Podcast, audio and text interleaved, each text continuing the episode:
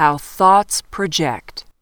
H. Spencer Lewis, F R C co-founder and Imperator from nineteen fifteen to nineteen thirty-nine of the Rosicrucian Order, AMORC. In these days, when so much is being written about the transmission of thought and its effect upon persons and conditions, it would seem that thought projection would be generally accepted as a fact, and that arguments would not be necessary to prove the metaphysical laws involved. However, there are many persons who are skeptical, and there are many more who believe that such a demonstration of metaphysical laws is occasional or accidental, and not the result of a scientific process which all may study, practice, and master. Not many years ago, I recall, a large group of men and women met each month in New York City for the purpose of investigating and testing this and other metaphysical ideas.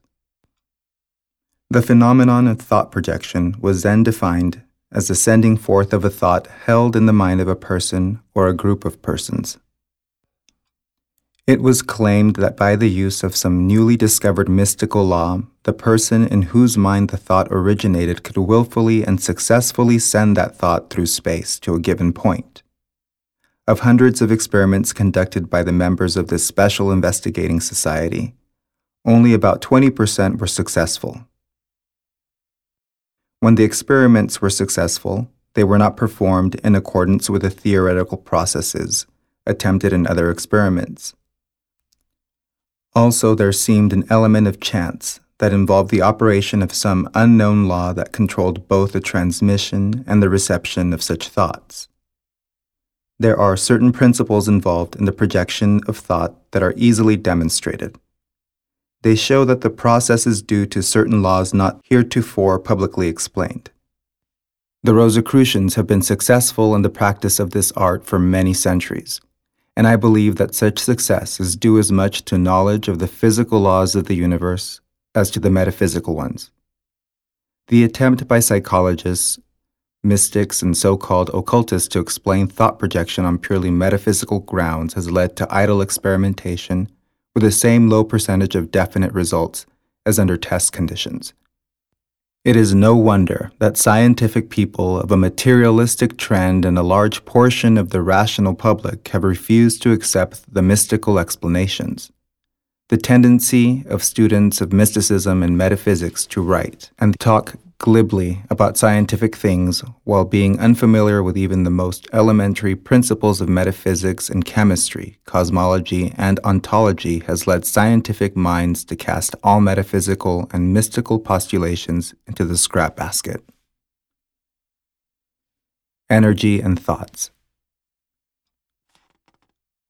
The Rosicrucians contend that a thought is the result of certain mental processes involving mental energies brought to a concentration or circularization where these energies are focalized and embodied in one unit of expression. It might be said that a thought is like a spark, produced by bringing two wires with electric energies in them to a given point where they contact for a moment, focalize the energy in them, and produce the momentary entity or manifestation of their energy, which we call an electric spark. A thought held for a certain length of time is like a spark that is prolonged by keeping the wires so related that the current in them meets and exchanges polarity rapidly and freely enough to maintain the spark. The only difference is that a thought, complete, perfect, and lacking nothing in its composition, to be a perfect expression of a rational idea, probably has many streams of energy focalizing themselves at one point, rather than merely two, as with the electric wires. Modern scientists have found that the nerve energy and impulses in the human body are truly comparable to the electrical energy with which we are familiar. The brain energy, then, and the energy used in thinking are drawn from the nerve energy of the body, and are unquestionably of some frequency or phase of the vital energy that exists in the human system. We are tempted, therefore, to compare a thought with a spark created in the transmission equipment of a radio station. Before the days of radio, the wireless transmission of signals was limited almost exclusively to the making of such sparks by the pressing of a key. Such electric impulses were supposed to set up waves which floated on and through the suppositional ether in all directions, thus making an impression upon sensitive receptors identical in nature with the original spark. This tendency, then, to think of a thought as analogous to a higher spark has led us to explanations which involve not only the suppositional ether, but also other hypothetical elements. From the Rosicrucian viewpoint, a thought does not transmit itself in the manner in which an electric spark is supposed to transmit itself through the ether. The thought does not constitute a disturbance of the tranquility and static condition of the ether and produce waves that radiate in undulations in all directions. The old analogy for this idea was that a stone dropped into a body of smooth water would produce waves that would radiate in all directions and cause an impulsive movement of some object floating on the surface of the water at a distant point. Such analogy necessitated the substitution of an imaginary ether for the body of water, where if a thought traveled in waves like the waves on the surface of the water, there had to be something invented to take the place of the water. Cosmic Mind Consistent.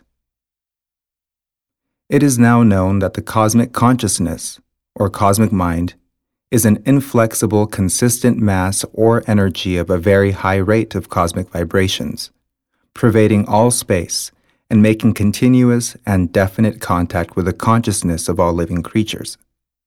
It is not intangible in the sense that its existence cannot be definitely established or sensed by human faculties, but it is invisible and superior to any of the limitations of material elements of lower vibrations. You may have noticed that on entering a room where all the doors and windows were closed, opening and closing one door would cause the windows to rattle lightly in their frames. Rapidly moving a door or swinging it two or three inches one way or the other would cause a movement in other parts of the room. This was due to the invisible atmosphere of the room, which, like a solid composition of some kind, filled all the space of the room so that pressing at one side by opening the door against it would cause a pressure against the windows at the opposite side of the room. Native Americans could listen to the approach of distant horse riders by pressing an ear to earth and hearing the tapping of the horse's feet on the ground. In isolated places in the United States, when I have wanted to know whether a train was approaching the station, I have pressed my ear to the rails and heard the thumping of the engine two or three miles distant, when it could not be seen or heard otherwise.